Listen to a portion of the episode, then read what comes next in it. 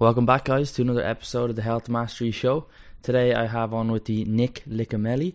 Nick is the resident physical therapist at 3D Muscle Journey. He's also a pro natural bodybuilder.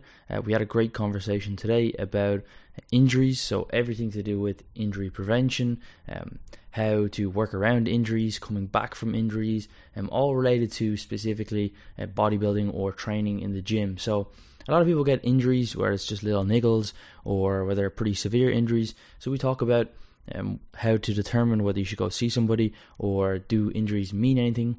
We also talk a little bit about the signs of pain, or at least what Nick knows right now. Um, but if you do have any further questions, uh, please reach out to further uh, to either of us. Um, but without further ado, let's get into the podcast with Nick Licameli. So, Nick, thank you for coming on the podcast. Hey man, thank you for having me. It's uh, it's an honor. I follow your stuff and I love everything you do. So I'm happy to be here. I'm excited. Yeah, and it was great to to meet you uh, in person back in November. You took the journey down from New Jersey. Is that right, or are you from New York? Yeah, from New Jersey. Uh, took the trip to uh, to Worlds. It was it was awesome. Uh, yeah. Got to see a lot of people who who I only know through social media or through you know uh, uh, electronic means. So it was really cool to to actually meet some people, and and I was pleasantly surprised that everyone was just a great, better better in person than you could ever expect. And I think that's really. Uh, really, what you see in, in natural bodybuilding, as far as my experience, I feel like there's a lot of uh, really, really great guys and gals just uh, you know involved in the sport, and it's, it's nice to see our little community kind of growing. Yeah. So, so Nick, you are a natural bodybuilder, and you're also part of 3D Muscle Journey, and that's kind of how we've crossed paths. But give us some insight into where you've got to or how you've got to where you are today, both from a professional side and also like a, a personal or I suppose competitive bodybuilding side as well. Sure, yeah. So I started out, uh, I guess how most of us start out. We uh, have you know access to some weights, and we watch uh, Rocky, and we play sports in high school, and and we uh, pick up some muscle magazines, and and uh, it's kind of like a snowball effect. You you start in, in this stuff, and then it just gets uh, you get more and more passionate about it, and and so yeah, I started out working out in my garage with my brother. Um, played football in high school, American football. So always trying to get bigger, get stronger. And then when I left high school, I got into some muscle magazines, and and I was I would read and reread certain magazines and and underline and highlight and take notes and I was just taking in everything like a sponge. Like I, I, you couldn't give me enough information. I just wanted to learn more and more about this stuff, and I was uh, trying different things, experimenting with my own self. Um, you know, from different techniques you see in the magazines, and and then uh, yeah, I was doing that, and then I realized that I wanted more. I wanted to kind of learn more than what I was just getting from magazines or from like a, an article online or something like that. So I always gravitated more towards the authors who had some kind of like PhD or ones that brought science into into their content rather than just like the you know the the, the ripped guy who who comes up with a, a training plan. Um, so I always found myself gravitating more towards the science uh, type people. And then I, yeah, stumbled upon uh, 3DMJ, and I was following 3DMJ for a while and taking in everything that they put out, and it really did, uh, really did transform my outlook on, on the sport and and my life because when when you're doing uh, you know the things that you you think are correct that you hear from magazines or you read online you implement those things in your life. And for someone who's dedicated and passionate and and into this sport of bodybuilding, you'll do whatever it takes, even if it if it hurts, you know, psychologically, physically. You're going to do it no matter what. Um, so coming uh, stumbling across 3DMJ really did uh, change my life, my outlook on the sport. Um, it brought a more evidence based approach to it, and that's exactly what I was looking for for for a very long time. Uh, and then I started started competing in 2013, uh, years before I found 3DMJ. So I went through a couple contest preps, not doing things uh, as as I would do now. Um, but uh, you know, I, feel like those times you have to live through those times of making mistakes to really appreciate when you're enlightened and you you kind of go about things differently. Um, so I, I don't regret my my contest preps where I was kind of uh, you know more of a bro than than than uh, following any kind of structured plan or evidence based approach. Um, and so yeah, I started competing in 2013, earned my uh, pro card in 2016, and then um, earned another pro card uh, in 2018. Um, but these were all local shows, and I really was not in a great place as far as a competitor goes. I never took an off season. I just grinded, grinded, grinded. I my goal was a pro card, um, and that led to a lot of unhappiness. It led to a lot of um, negative feelings toward the sport because I felt like I was always going into these shows trying to get first place or trying to get you know uh, I, my, my, I was motivated by the placing and the trophy, uh, which is anyone that has been in the sport for any amount of time knows that that's a very toxic way to approach the sport. So I would say I got lucky um, getting my pro card. I just had the luck of the draw. Certain amount, certain guys came to the show that day, and and and on that particular day, I was chosen to be the best. So. Um, I got two pro cards, but um, my outlook on the sport now is very, very different than than it was then. Um, and so, funny enough, that is basically the exact story of my professional career in physical therapy.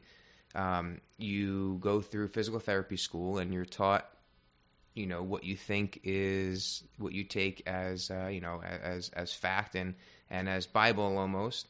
And you take your licensing exam, you pass your exam, and then you go out into the field and hopefully you have a mentor. And whoever that mentor is you take whatever they say as gold. And you think that this is the way to do it. This is the right way to do it. Um, but really it's the same process that i went through bodybuilding. Uh, physical therapy school was fantastic. That my school was great. Had, they prepared me perfectly to pass my exam.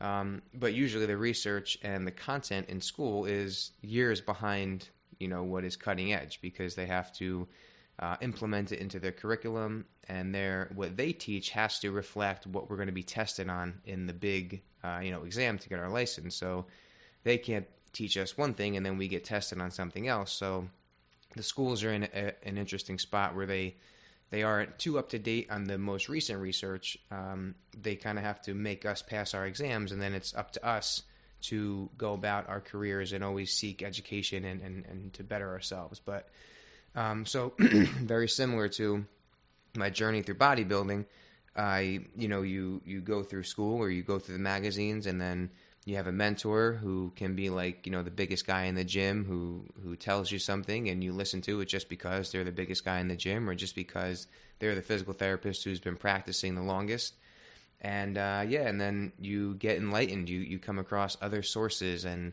and um, and other other individuals in in your career, and you kind of uh, you change. You know, you change your ways, and and I think the the biggest lesson in my two stories here is that content will always change, research will always change.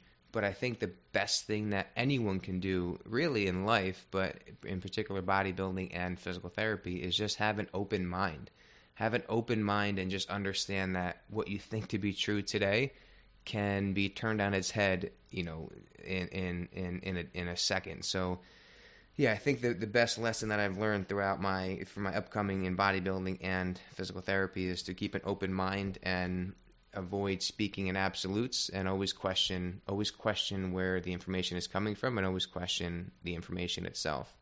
Um, and then as far as 3DMJ, I got involved with 3DMJ. I, uh, I, I was writing articles before I had anywhere to put them. So I was in, in undergrad college and grad school, and I was I was writing different articles and just saving them on my desktop with nowhere for them to go. But I just knew someday I was gonna have somewhere to put them, and I was gonna be ready when that opportunity came. So I was uh, I was actually making videos too, uh, my parents' basement, like uh, educational videos, and th- that never got published, thank God. But I was uh, I was always kind of doing that that that those type of things um, for no other reason than I had this information that I just wanted to get out, and I wanted to help others who were maybe in a in the same situation that I was early on.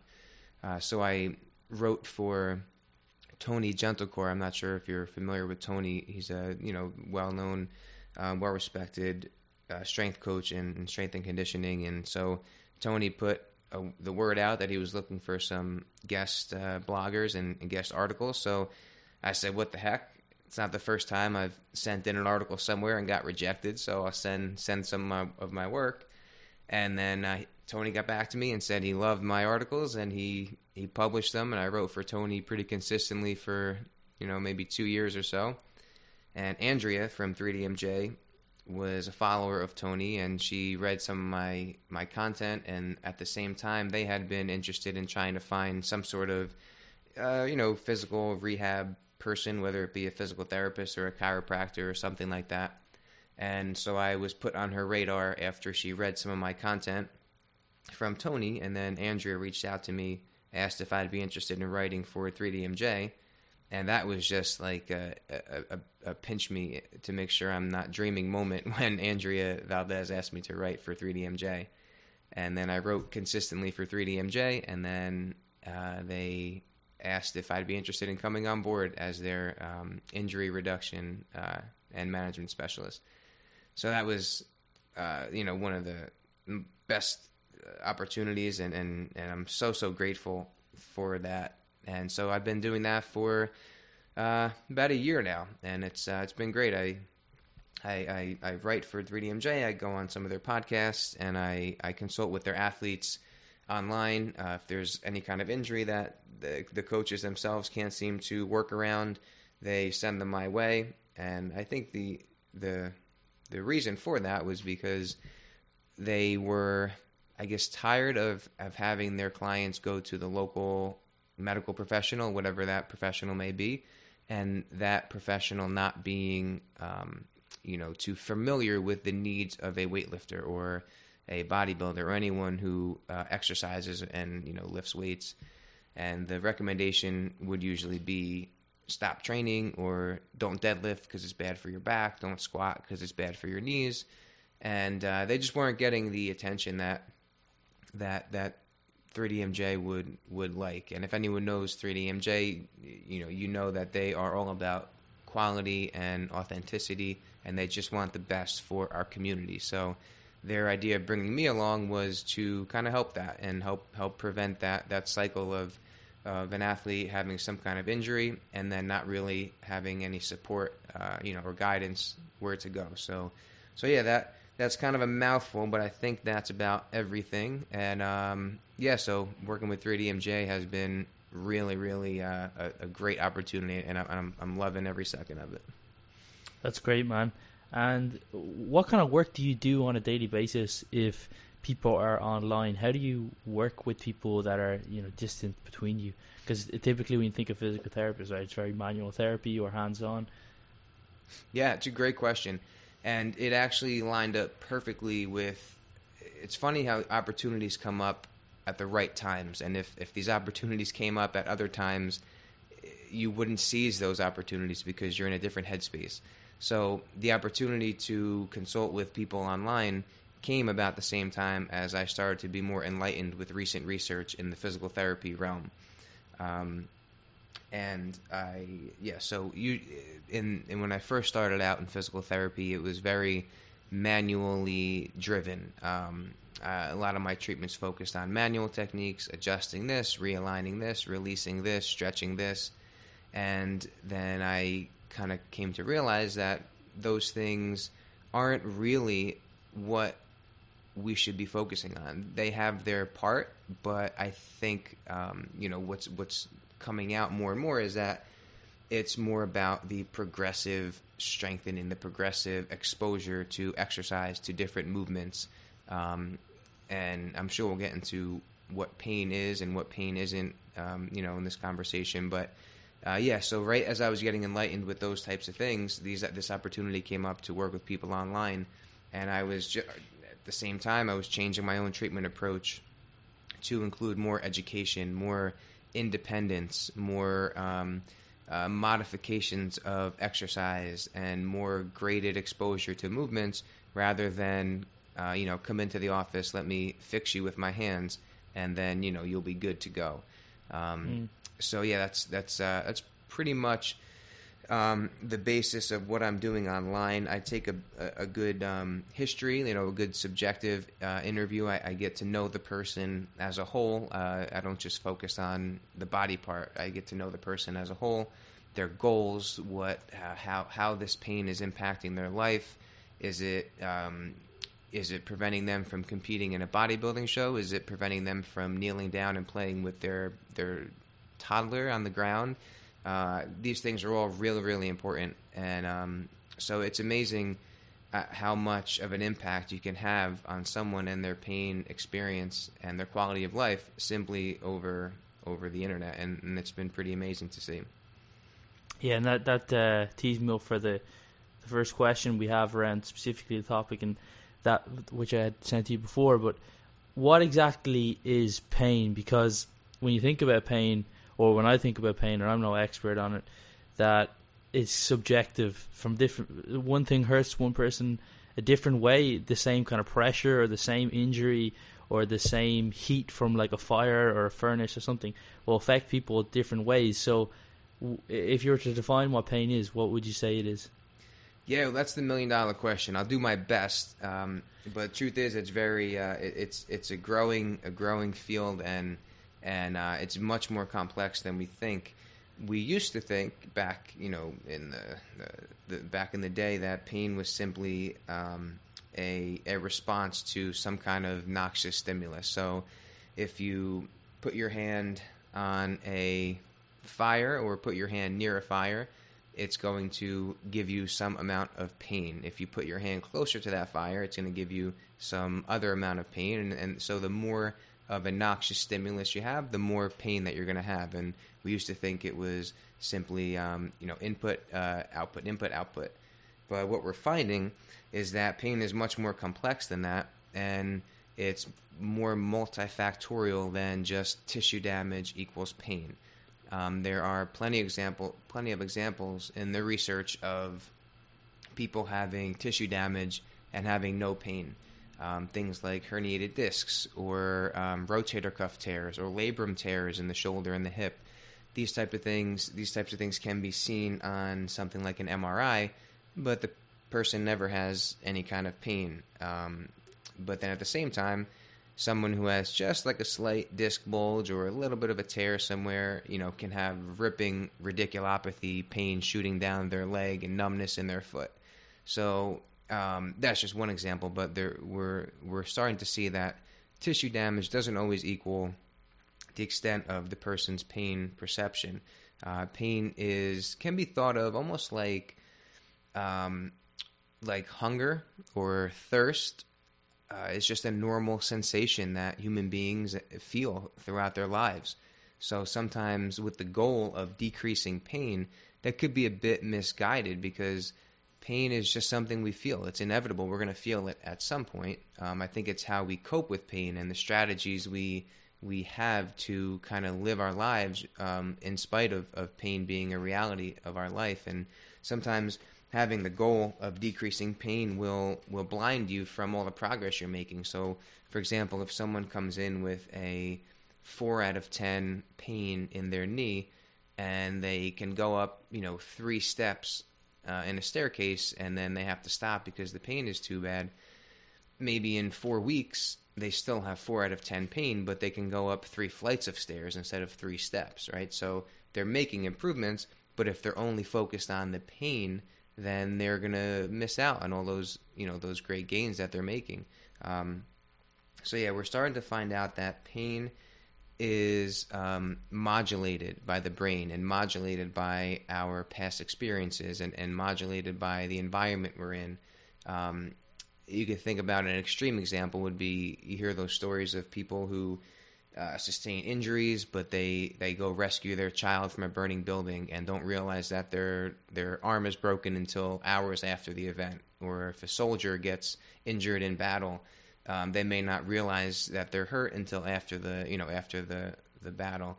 Um, these are all examples of how tissue damage does not equal pain necessarily. Um, it, there, there's there's a space in between that stimulus and the pain response that's modulated by the brain, and that is where I think we can make the most impact. Um, so the approach that I usually take to pain is um, for especially someone who's a weightlifter or exerciser, or any anyone who kind of has any kind of goal to improve their physique or or gain more muscle. Um, not necessarily a competitive uh, athlete, but um, anyone who who works out is to find what movements are painful, which ones trigger the pain, and then kind of tease out the um, the root cause of it, right? So tease out what that thing is that is causing your pain. So sometimes it's a range of motion type thing. So if someone has uh, knee pain during a squat, maybe the pain comes on at 90 degrees, right? So right at the bottom of the hole, maybe that's where the pain comes on.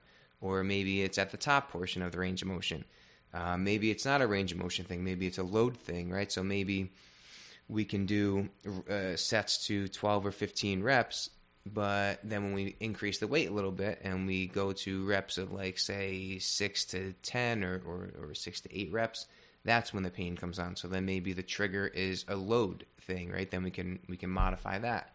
Um, maybe it's a tempo thing. Maybe it's um, an intensity thing like an rpe thing. Maybe uh, training to an 8 rpe feels great but once you push it closer to failure maybe that's when you feel the pain. So the idea is to find those things that are triggering the pain and then make an impact there.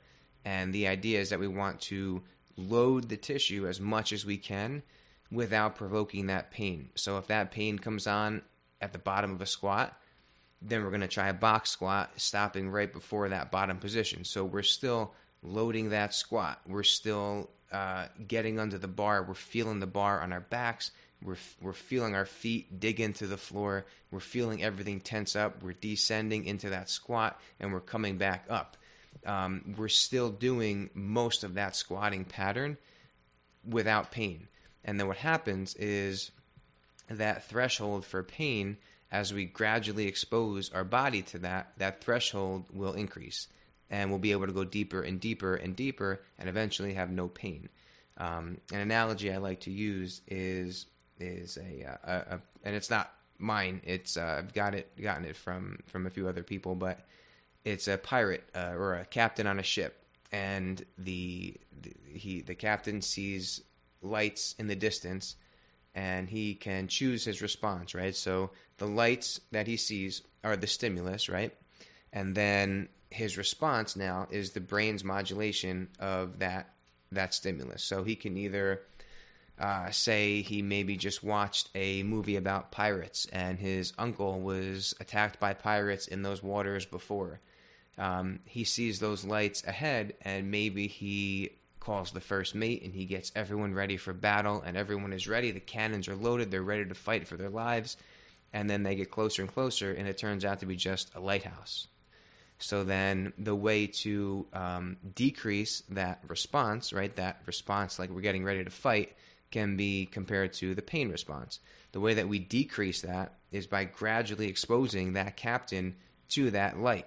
We want to get him closer and closer and closer to the light so that he realizes that it's just a lighthouse and it's okay. It's not necessarily pirates every time you see a light. Um, so maybe the first time he, you push it a little bit closer to the light, uh, maybe you only get half the cannons ready for battle, maybe not the whole ship. And then once you see it's a lighthouse, then you get a little bit closer and maybe you only get like one or two cannons ready. And then as you keep doing that as you keep exposing that captain to that stimulus that response will get less and less. Almost like if you're afraid of heights or afraid of spiders you're not, you're not going to jump into a, a tub of tarantulas on day one. You're going to gradually expose yourself to that stimulus. You're going to get uncomfortable. You're going to meet that edge of discomfort and you're going to take some deep breaths and you're going to let it sit there. You're going to see how that feels. You're going to see how it feels to be next to maybe 10 feet away from a tarantula. Breathe in, breathe out, and then your body will get used to being 10 feet away from that tarantula. And then you take two steps forward, and now you're going to reach that edge of discomfort again. Breathe in, breathe out. reflect, think about how you're feeling. What are you feeling? What are you thinking? What what what feelings are you feeling? Breathe in, breathe out, and then you take some closer steps, and that's basically the process um, that that we go about with pain is gradually exposing the body to that edge of discomfort while still maintain, maintaining uh, a training effect. And sometimes when we have injuries, the recommendation of stopping training completely that can be quite uh, detrimental because if you are a consistent uh, avid exerciser and you're in good shape and you you have you're putting up some good numbers in your squats or deadlifts or whatever exercise uh, whatever exercise we're, we're talking about um, by stopping it completely and letting the the, the pain kind of subside yeah the pain is probably going to stop but then when you want to go back into training how do we know where to start right? We kind of are it's it's like throwing darts uh, blindfolded. We don't really know where to start because we haven't squatted, for example, in say four weeks. So we we we put ourselves at risk of overshooting it, which is is is dangerous because then we can re-injure ourselves, or we we risk undershooting it, and then which is which is not good either because then we're not going to get a training effect like we want.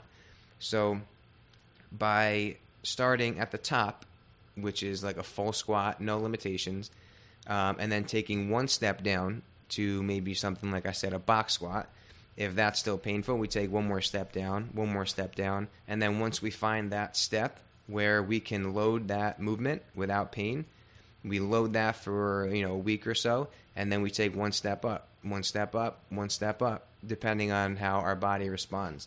So that is a very stepwise, calculated approach, and we never are confused about where to start after we come back from an injury because we just took a couple steps back, and now we're going to take those same exact steps forward. Um, so that that's that's one of the things that I think is is a big mistake is when people take time completely off to let something heal, mm. and then we jump back into it and we never really know where to start. So I like that stepwise approach. Yeah, I got I got you. So uh, when you're trying to help someone with an injury or uh, work through it, you you don't try and you don't necessarily try and figure out what is always the root cause, but try and work through the the movement and increase the threshold for pain. Is that correct? I, I, I, I, would guess that I'm under or misinterpreting you there because that couldn't be the case all the time. But um, is that a is that an approach you do with uh, with kind of uh, manual therapy if you're with people or with figuring out where the injury is? Like if somebody has a severe injury, you're not obviously just going to get them doing squats right until they can bear through the pain because sometimes that might not be uh, possible. So how do you how do you figure out what the exact injury is, or do you just work through the the kind of pain threshold to try and increase that by working through the movement and loading uh, a movement? Yeah, it's a, a, great question, and it really does depend. Um, what I would say is if there aren't any red flags, so if we're not, if if there isn't any numbness, tingling, shooting anywhere, if there's, um, if the pain is reproducible, if we're able to, um, if the pain it fluctuates, if it comes and goes, uh, rather than if there's this this this dull pain that comes for no rhyme or reason and it's constant and it wakes me up at night and I can't reproduce it no matter what I do. It, for no rhyme or reason, it just always aches those are types of things where I would recommend okay, maybe we should see someone, maybe we should get some imaging, an x ray, MRI, just to rule out any red flags. Um, but yeah. for yeah, for the most part, I'm not diagnosing at the tissue level um, because, like we kind of said in the beginning, whether someone has a torn rotator cuff or, or a bulging disc or, or something like that, it's not really going to change the course of treatment unless it gotcha. unless there's some kind of red flag mm. in there. Yeah, and I think that that's probably something that most people don't think about or they misunderstand what physical therapy is supposed to do or I suppose coming back from an injury or injury treatment. And I, I'm kind of aware of it because I, I told you off there that my dad is a physical therapist, but I don't look into the research at all in injury prevention or because it's just not really an area that I'm overly interested in. But um, but yeah, so people think that okay, I'm injured, so I need to go to the physio so that he can uh, massage me and like put you know put electrodes on me and then like get massage the pain or the knots or the the the adhesions out, and then I'll be better. Um, but from what I've gathered through talk, talk, talking through my dad, and also what you're saying here now, is that the most up to date way to treat injuries, or what the literature has shown, and, and in your practice as well, is that it's really just about getting people moving through that movement and, and trying to just um, you know, uh, like that pain will eventually just almost go away by itself once you kind of build up a tolerance for it. Is that is that what I, is that correct? Exactly. It's a perfect explanation of it. Yep. The answer is usually uh, get the person moving, get them loading that movement, coming to that edge of discomfort, and yeah. and really just increasing that threshold. And and I think one of the issues in in physical therapy is that um, that that is what happens when when patients come in with expectations of releasing adhesions or finding a knot or or um, adjusting their hips or realigning mm-hmm. their spines. I think when the expectation um, is that coming in from what patients have seen on TV, what they've read, then the physical therapists are kind of at mercy of what the patient wants. And I think in, in a model where we get paid to do more, uh, to do more things, yeah. more treatment gets more money in the system right now, at least in the United States. I think that puts the profession at risk of of doing um, uh, ineffective treatments. Um, but the the thing is that they feel good, right? They feel yeah. good in the short term. I'm not gonna. Yeah. I'm not gonna gonna argue the fact that getting yeah. your back cracked doesn't feel good. It feels great, um, and not gonna lie that foam rolling makes me feel less tight. But mm the narrative that goes behind those things is important. Um, it's not that we are aligning someone's spine by cracking their back. What we're doing is yeah. almost like control alt delete yeah. to the system. We're kind of just giving a, a short term relief yeah. in some pain and some muscle spasm. And once that that that good feeling, that that hit of dopamine comes, the narrative that follow, follows it can be either crippling or or can be uh, you know allow for some good uh, independence and empowerment. And I think sometimes we fall into the the uh, the negative aspect of that, almost like a mechanic, a car mechanic who who keeps you coming back and mm. and keeps you know yeah. taking money from you to fix this and fix that, rather than just say, you know what, as long as you change the oil in this car and maintain it, you'll probably be okay. yeah, I think it's yeah, like people don't really think about it. Um, that you know, getting your back aligned, like, is you you don't have scoliosis, and then you go to the chiropractor and he fixes it. You know you don't have it, but then like a few weeks you get it again. But I actually, it, just to touch on a topic that you you talked about kind of at the beginning. I uh, I'm not a personal trainer in person anymore, but I was a couple years ago, and there was one client who had like a, a bulging disc, um, but like something like twenty something years ago, and like every so often he would be like oh, it's it's really sore today. but like from what I learned is like that stuff heals pretty quickly, like a, like a broken arm. You know, if you had a broken arm twenty years later, there's something seriously wrong. So it's like just goes back to the point that a lot of it is just kind of almost in your head, you know, and I guess like what you're saying in terms of you know loading people through injuries, um, it's probably very it's probably very practical in term in the sense of what we're talking to, about today in terms of like people training for uh, you know, they're doing bodybuilding resistance training that have niggles and aches and pains here and there because it's not like you're going to say, "Oh, I, hey Nick, I, br- I, broke my leg yesterday," and you're like, "Adam, load up those plates and squat, motherfucker. You're going to squat. Just go slow."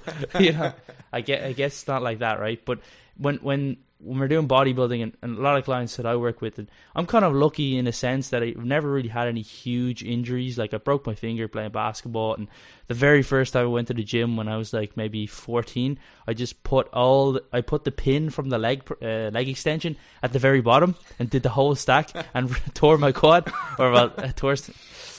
That was stupid. Um, but yeah, so I didn't go back to the gym for a couple of years, and be, uh, I was just like you got a free pass, something like that. But yeah, other than that, I have the only pains I've had is like kind of like overuse pains or pains that are just associated with perhaps like you know on you know suboptimal form on certain exercises over time and you know after a while they do kind of go away. But with that in mind, is is pain always bad, or is it always something that we should kind of be worried about or seek out professional help with, or, or sometimes is there just like no answer for pain, or at least one that we don't know? That's a great question, and one that I think is really important. Uh, so I think so. Pain, pain isn't necessarily. I don't want to give the the the impression that I think pain is is in your head. Um, it's not that we're making up our pain or we're like being hypochondriacs and we're like embellishing and we're giving ourselves pain. It's pain is in your in your head, meaning that like our brain unconsciously modulates pain. Um, so I don't want anyone to misunderstand that I'm saying that oh you know you you just have pain because you're you're afraid to, to squat or, or you're you're you know you're thinking yourself into pain um, and and that's a great question you know what what when is pain what do we do? If we have pain what do we do? Do we always seek out help. Do we just let it you know push through it? Do we always find ways to modify it? And and pain can absolutely be a warning sign. It can be protective. Um, if pain, if you're feeling it, uh, say if it's a sharp pain like during your warm up sets, that's probably a pain that we don't want to modify and work through. Um, or if we do, it's going to have to be probably a pretty significant modification, like maybe back to some isometrics or um, you know some lower level exercises, as opposed to changing from a full depth squat to a box squat. Um, like I was kind of saying before, if it's if there's pain that's just constant, can't be reproduced, can't be relieved, that's pain that you probably want to get checked out. Uh, if this if pain is waking you up at night, if um, if you've tried some things that haven't worked, these are uh, numbness and tingling, right? Any kind of severe weakness that that just kind of comes on. These are all things that you want to get get checked out. Loss of bowel and bladder control. Um, all, all, all serious things that, that are, are signs that you should probably get something checked out. Um, but then other times pain pain isn't necessarily an emergency, and then it could be more of just a um, you know a, a, response to some kind of um, overload or some kind of um, increase in intensity or increase in volume or or decrease recovery like sleep or stress things like that. Um, so really if you have any question, if it's ever a question in your mind, like I don't know if this is if this is a good pain or, or a bad pain, if if that even exists. Um, keep keep those things in mind that I just said. Constant pain that can't be reproduced, can't be alleviated, even even in the short term. Um, numbness, tingling, those type of things, you probably want to get get checked out. Yeah, so I think with like most gym injuries that just kind of progressively come on, rather than say like an acute tear or something like that that you notice straight away. And, and I just from my complete anecdotal observation that they they seem to be more common, just like rotator cuff or bicep tendon or or chest pain or or something like that. The things that can be reproduced. Oh, hey Nick, when I press like this, um, I get pain in my shoulders. Well, what kind of what would you initially do in that situation? Is that something to worry about? would you say, okay, let's stop doing those exercises um, altogether? Perhaps it's your biomechanics, or is it just that it's overuse? Or what would your initial kind of consultation or questions that you would ask the person or a person would ask themselves? Yeah, great question. And so first, I would I would want to make sure that the the person knows that um, that it doesn't necessarily have to be something structural that is torn or that, that is damaged that needs to be fixed in order to get out of pain um, uh, I'd really want to kind of get that in their minds so that we can have better conversations, you know, moving forward throughout the process. Um, pain is, like I mentioned before, pain is kind of like hunger, right? Where if you walk by, you could just eat breakfast a half hour ago, and then you walk by your favorite bakery in town, and all of a sudden you're hungry again. it's like, well, that's only on contest prep. Exactly, only on contest prep. um, you know that hunger is an experience, right? It's it's a feeling, and doesn't always mean that you're starving to death. It can mean that definitely, right? If you're if you're stranded somewhere and you haven't eaten in, in, in two weeks, I'm sure hunger is is pretty indicative of tissue damage and and and uh, and starvation. but that that bakery after a half hour after eating is not, and it feels the same. Um, you know, the hunger is just hunger, just like pain is just pain. Um, so after we have that conversation, I would then dig into a bit about their history. I would say, well, have you ever felt anything like this in the past? Um, does the pain come and go? Is it constant? Um, any numbness, tingling? Okay, get those questions out of the way. Then I'll ask about um, what happened. Uh, anything else happened in your life around that time when you started feeling the pain? Did you recently try some new exercises? Did you get on a new training split? Have, did you increase your volume? Did you increase your weight? Um, did you just break up with your girlfriend? Did you just have a baby? Did you just move? Did you, uh, you know, all these different things um, that can contribute to pain. Um, I would I would definitely ask about, and then uh, if I would dive into what causes the pain. At what point of the range of motion do you feel it? Uh, have you noticed if you change your grip, does that modify it? Which exercises can you do? Which ones can't you do? Which ones give you pain? Which ones feel good? And then I'll just collect all this information and then really dive into that person individually. And as you can imagine, all of those answers are going to be different for everybody. So just like a uh, an online coach, a bodybuilding coach, or, or personal trainer, um, there's no template, right? There's no there's no template. The best in the industry, like you yourself, um, 3DMJ, we know that each each client is an individual, right? And, and we have to take their entire lives into account keto may work good for someone, but other people love their carbs, right? And then they, that wouldn't be good, or or or you know, uh, it's very very individual. So um, yeah, I think I think that's that's almost lost a lot in in healthcare and fitness is that um, there's no easy answer, and sometimes when so if someone's listening to this and they hear me kind of talk about my approach right now, there's not really a solid answer. It's more of I would kind of get all this information, come up with some ideas, and we're to try some things together, working as a team, and then we'll you know we'll move forward, and hopefully through the process you'll be more independent um, coming out on the other side, so that if anything pops up again, you I'm, I'm here for you to guide you, answer any questions, but you have these tools, you have this experience to now help yourself and become more resilient moving forward um, versus someone who has the the three exercises to cure low back pain.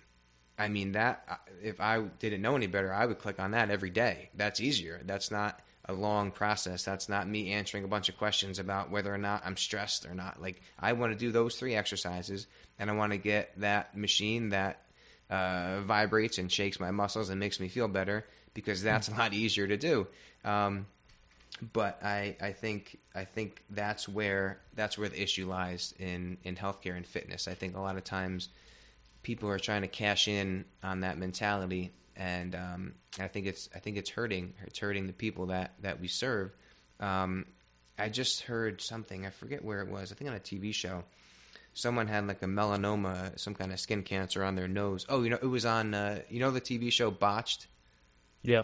So I don't know why it was on, but I was I was listening to it in the background, and this poor woman like put something, this kind of I don't know, cream or, or, substance or something, this holistic uh, medication type thing on her melanoma on her nose, and it ended up like eating a hole away in her nose, and this poor woman had to like go through all these surgeries to to try to correct this. And I looked over my wife and I said, "This is why I exist. like this is why because this is." this is the most extreme version of the harm that we that that's being done in the medical field and, and in health and fitness. It's these empty promises. It's these quick fixes. It's these these things that make a quick dollar, um, and, and, it's uh, and it's it's really infecting the the healthcare and fitness industries and and um, I don't think a lot of people realize how serious how serious that is. Yeah, and I guess then when we're talking about kind of injury prevention, so we we talked a lot about what to do if you do have an injury, but with regards to then injury prevention and specifically warming up in the gym, is that necessary? Is it something that you recommend? Is there certain things that you do or exercise specifically uh, that are more general, just to, to kind of protect your joints or, or to reduce the risk of injury? Um, is there anything like that? I remember when I first started, or not even first started, but maybe around five or six years ago, uh, when I was in college, I had a kind of a lot of spare time as you do in college, and I used to do like a warm up that Matt Ogus uh, had like, on YouTube for like upper body warm up, but it, it ended up being like 30, 40 minutes just for the warm up. and now these days I got like sixty minutes in the gym. Today I think it was like for forty five minutes only there, and really all I do now is. Uh, if I make sure that my my body temperature's up, like I'm not freezing cold, do some light variations of the exercise that I'm gonna actually do. I've used a bit of like a mini red band, some like shoulder kind of rotations and stuff, and then I just get into it. And I'm I, I don't know, maybe I'm just lucky that I haven't got injured, but that's kind of what I do. What do you recommend for warming up? Awesome question, man. And uh, what you said is absolutely perfect. Um, I think uh, so. The research on injury prevention, it's one of the big issues with the research on injury prevention is that we really don't have a consistent definition of injury. So, is injury anytime someone feels pain? Is injury time off from training? How much time off? Is injury um, some kind of structural damage, like a, a, torn muscle, even though the person doesn't have pain? So, the definition of injury is is kind of uh, not exactly concrete, and that kind of makes the research on injury prevention uh, a little a little shaky. But um, I think what you said about your warm up is absolutely perfect, and I just like you would have a long warm up when I was you know in physical therapy school, and and I had all this knowledge about uh, every tiny muscle that could be tight and every muscle that could be weak, and my warm up would be yeah probably like 20 minutes to a half hour. I'd be on a foam roller and doing this movement doing that movement. And and then you realize oh my goodness like i'm been here for a half hour already. Um, and th- those type of things like foam rolling or, or stretching or or anything like that the the effect seems to be short term. So if you foam roll say your quads your calves and your hamstrings by the time you go to foam roll your hamstrings, the benefit of foam rolling your quads has probably passed, and that window of improved range of motion or decreased quote unquote tightness has probably passed. Um, so exactly like you said, my my ideal warm up is something to get your heart rate up a bit, and then specific movements to the task at hand. So if you are about to do squats for that day, um, maybe uh, some depending on this is also going to be very specific to each person, but um, maybe like a goblet squat, right? So take a light a light weight or dumbbell or kettlebell, and just kind of sink down nice and slowly into a goblet squat. Sit in the hole for maybe a second or, or you know five seconds. Take a nice deep breath. Breathe in, breathe out, deep in the hole, and then come back up. Squeeze the glutes feel the, your feet kind of planting in the floor, get your mindset, close your eyes, get a feel for what's going on. Um, you know, a couple couple goblet squats, and then and then get right under the bar and start your warm up sets. And and yeah, short, sweet, specific to what the task is at hand. That's that's the name of the game with the warm up. Nice. And when it comes to specific gym injuries, um, is there anything that you notice that cause the, the, the majority or the largest percentage of uh, pain within within the, let's say recreational lifters? Is it poor use or poor form, or is that something that you even kind of can see because you come to you come to the, the table after the fact, right? Yeah, it's a good a, another really good question. Um, usually, so I'll have I'll I'll give the option to clients to send me a video of their technique just to see. Um, because usually, if someone comes to me from 3DMJ, they have a decent, uh, decent experience. They have they, they're a certain type of athlete who who follows 3DMJ that will then reach out for coaching, who will then reach out to me.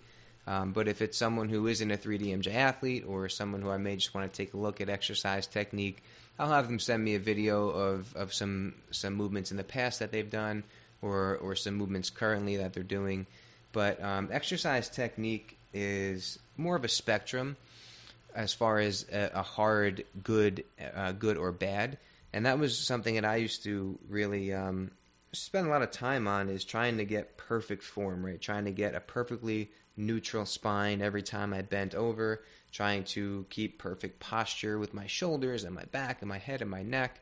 One of the, the jokes about physical therapy school is that you don't know how much you have wrong with you until you go through physical therapy school.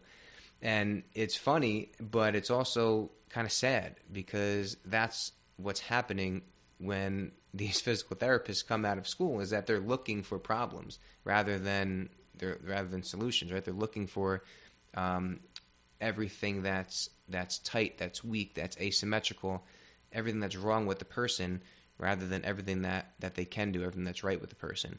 Um, so exercise technique i'll take a look at um, usually a little bit down the road if we can't seem to make an impact with some of the other things that we talked about sometimes it's as simple as changing the foot position um, or changing the grip on, on an exercise uh, or slowing it down a bit, adding a pause. Um, those types of things are, are ways that I like to use exercise technique. And, and also is to change the way that the load and the stimulus is hitting the body. So a lot of times the injuries that I deal with are um, overuse type injuries. Um, not that, not that like it's they're uh, you know a, a, a, painter or a carpenter and they're hammering or painting all day and their their shoulder hurts. Like that's that's overuse, but overuse in the sense where um, a certain movement is just getting done repetitively, repetitively, repetitively in the same way without enough time to recover. One of the ways to kind of break that cycle is changing up your technique a bit, right? So maybe adding in a heel lift on your squat, you're still barbell back squatting, but that heel lift will now shift the focus more toward your quads than maybe your lower back and your glutes. And maybe that slight, slight change in form and and kind of uh, change in the way that the force is going through the body, that may be just enough to allow that overuse cycle to kind of calm down, and then you can revisit your your old technique after that or something as simple as moving your feet on a leg press, right? Or or uh, changing your shoulder position on on a curl or a tricep press down. Um, all these things can it's a slight slight change, and you're still doing the movement, still maintaining that training effect, but it's kind of breaking that overuse cycle. Um, so those those are kind of two ways I like looking at exercise technique is to um, to kind of modify the way the load is getting put through the body, and then um, kind of a secondary after looking at the other other aspects of what can be leading to pain as something to modify. Yeah, and I guess as bodybuilders or people who just lift a lot, we're kind of anomalies um, because the the everyday person who gets injuries, you know, they don't. Not everybody lifts all the time, or at least lifts as much as people who are trying to get as big as humanly possible.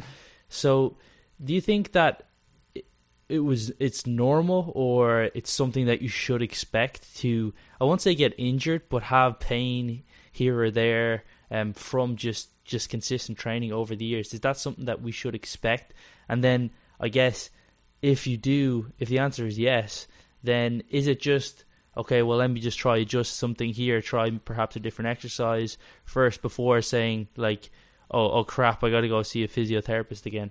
Yeah, I think it's I think it's it's like a lot of things in life. If you're if you're in this for the long uh, the long game, like like you are, and I know your listeners are, there's going to be ups and downs. There's going to be times when you feel like you could spit fire and nothing could hurt you, and then there's going to be other times when things aren't going so well.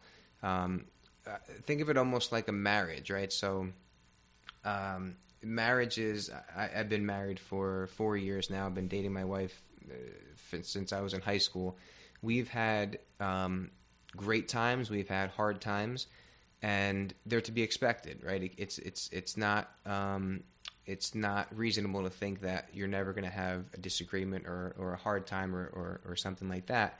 What's important is how you respond to those times, and and uh, giving getting the tools to get through those those hard times. So early on in in someone's lifting career or early on in a relationship with someone and you you may get some pain or you may get into an argument.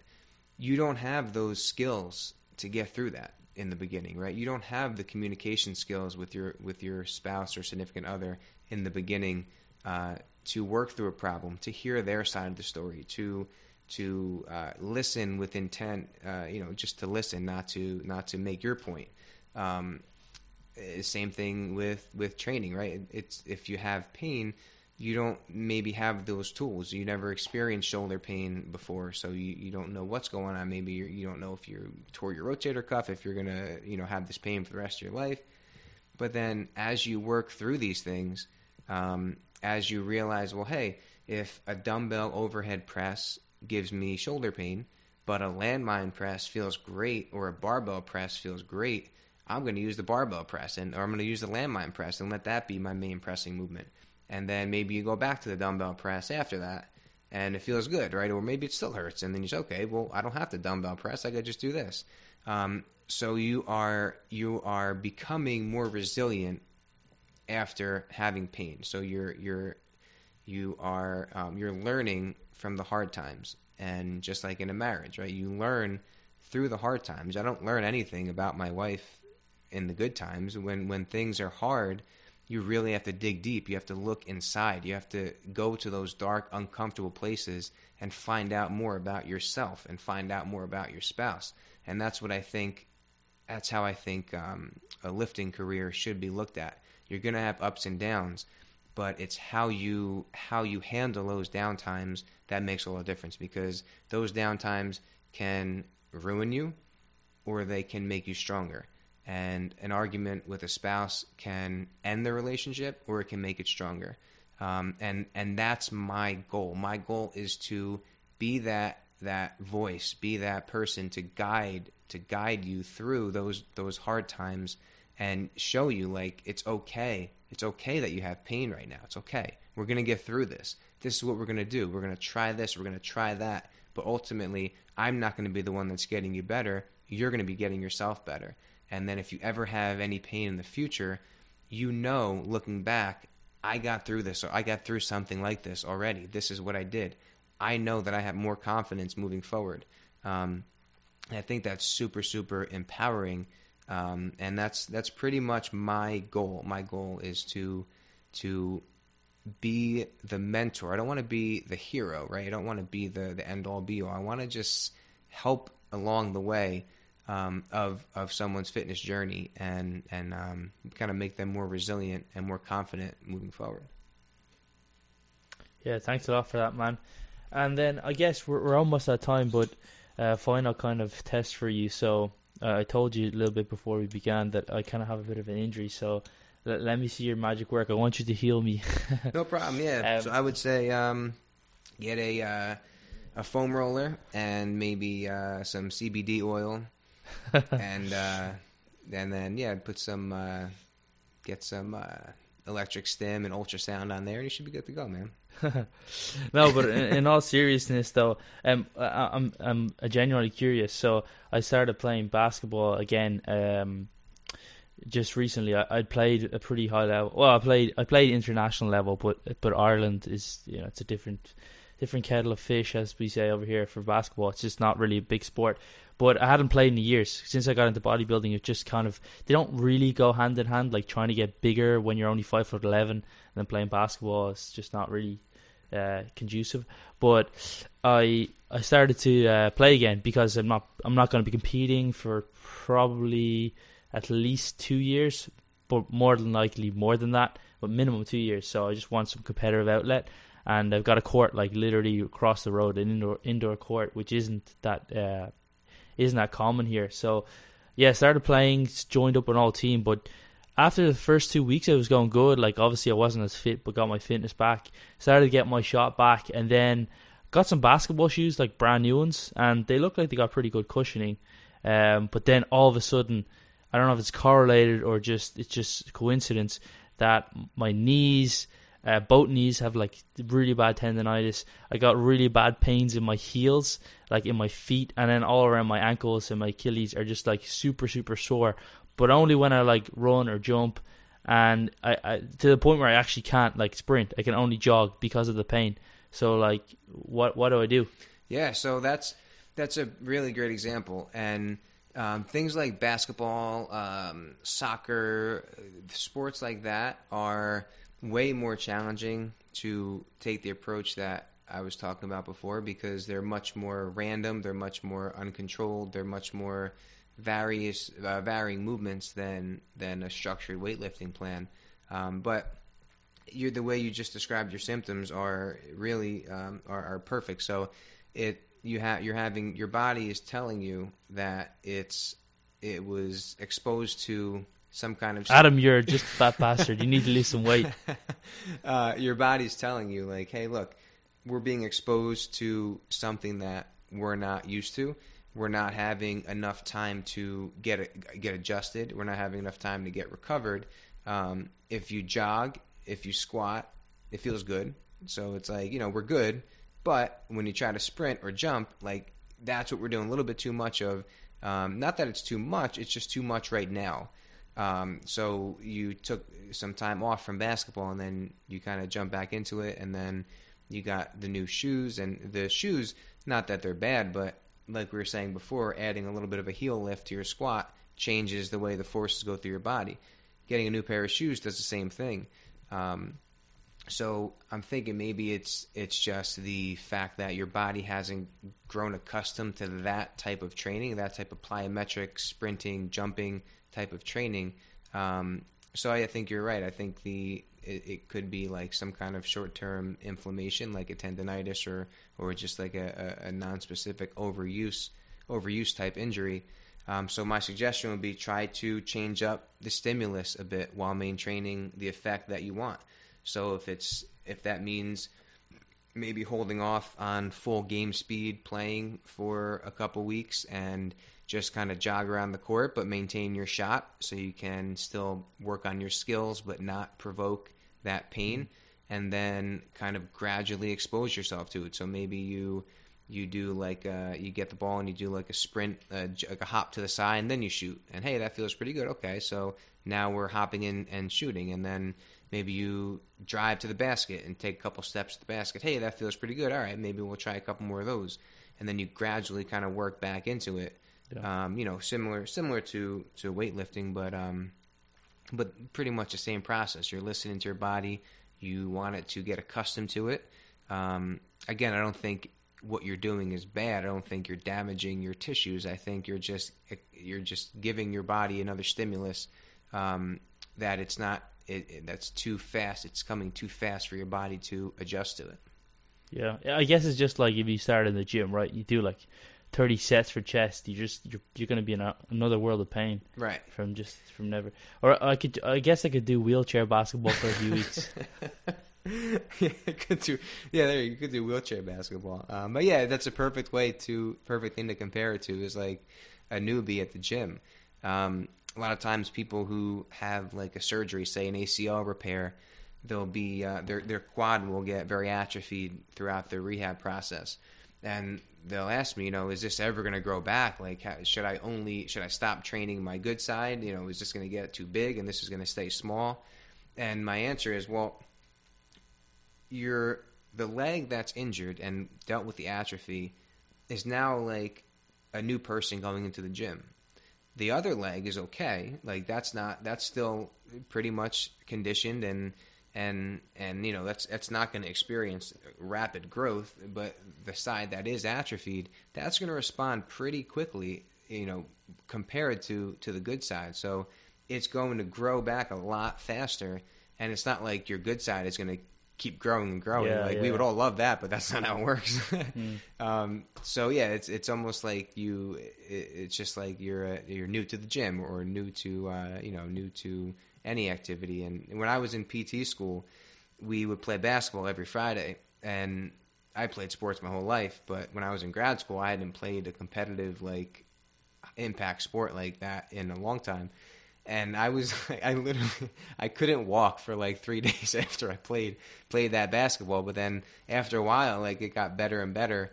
Um, but yeah, the, the issue was just that it wasn't that basketball was bad. It wasn't that my my my glutes were weak or that my hip flexors were tight or my hips were unaligned.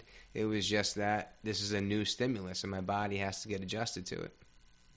Yeah, I actually experienced exactly the same thing. The like I, I squat pretty frequently and you know pretty pretty rel- uh, relatively heavy, um, but I, I don't run ever because bodybuilders don't run. But um, when I when I got back into basketball, um, yeah, yeah, I, I'm kind of lean. I mean, I'm not that lean, but I'm not fat.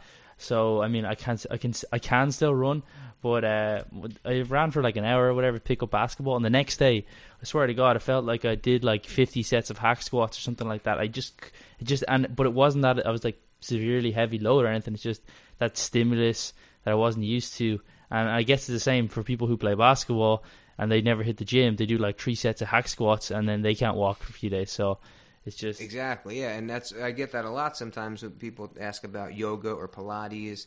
And and I tell them like those things could be great, but you better make sure that you gradually expose yourself to that because I can tell you right now, like like my family members and, and close friends, like they because I'm into bodybuilding and, and health and fitness, they think that I'm like this super athlete. And I'm like, look, if I ever did a yoga class or a Pilates class, like I wouldn't be able to move for five days. like that's just not what I'm used to. And recently, I don't know what I was doing, but I, I had to jog or something like to, and I was like, that was the most unathletic thing I've ever done in my life. Like I need to get back into running or something because I was like my 18 year old self would have watched me do that and would have been disappointed.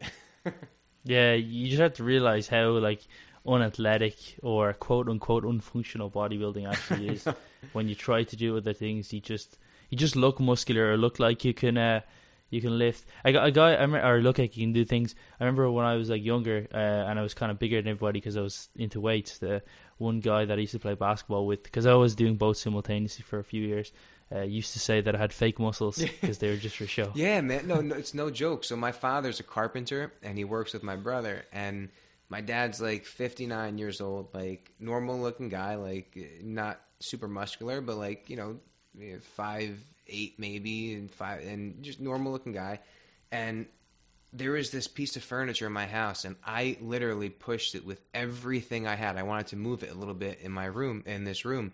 I put no joke, like nothing left in the tank. Like tried to move this thing, would not budge. My dad comes over one day, and I leave the room, and the piece of furniture's moved. I'm like, what did you do? How did you move it? He's like, I don't know. I just pushed it. yeah. I'm like, geez, like, but yeah, it's uh, it's the principle of specificity, I suppose, right? It's yeah. if you want to. But I, I, think if you're if you're muscular, um, you know, if you're big and muscular, it's just it's almost synonymous for everybody else that one, you know everything about health with any regard to like all the way to like medical doctors and right. any anything that they should do, and also that you want to just fight everybody that wants to fight you as well. Right. Well, that, like, oh, that you're big. True. You want to fight me. Yeah. if anyone takes anything out of this podcast, it's that bodybuilders don't run, and we probably want to fight everybody. well, well, Nick, it was great to have you on, man. So, where can people find more about you? Yeah, so um, I guess 3D uh, uh, 3D Muscle Journey. So the number three, letter D, musclejourney.com. Uh, my Instagram at Nick Licameli, and then uh, my website for my my company is uh, StrengthTogetherOnline.com any of those places, feel free to reach out to me. I love, you know, connecting and, and answering any questions or just, you know, having a little bit of a chat. So feel free to reach out through any of those platforms. Awesome. Thanks again, Nick. Hey, Adam, thank you, man. I appreciate it. And thank you for all you do, man. It's really cool. Nice conversation. All right. So I hope you enjoyed that conversation with Nick. Injuries is certainly not a topic of forte for me. So I really enjoy chatting to Nick about it. Fortunately, like I mentioned, I haven't really had any injuries um, that are too severe that have kept me out of the gym or from training for very long periods of time. Uh, but it's definitely something important to remember, um, almost like an insurance policy. Um, you don't really think about injuries until you've get you, until you've got one. But for most people, uh, there's going to be some point where you come up uh, against an injury which is not only going to hold you back physically, but can kind of affect you mentally depending on how severe that injury is. So if you do have any further questions for myself or for Nick, you can reach both of us um, through our email addresses or through our websites or social media handles. I'll leave everything in the show notes. And if you want to find out more about Nick, I left all of his uh, handles and all of his social media and websites in the show notes as well. But if you did enjoy the podcast, please do leave a rating and review um, because it helps with all the algorithms, etc. Um, but I will leave you there and I will chat to you in a further episode when we have on uh, more great guests, much like Nick Licameli. Thanks a lot.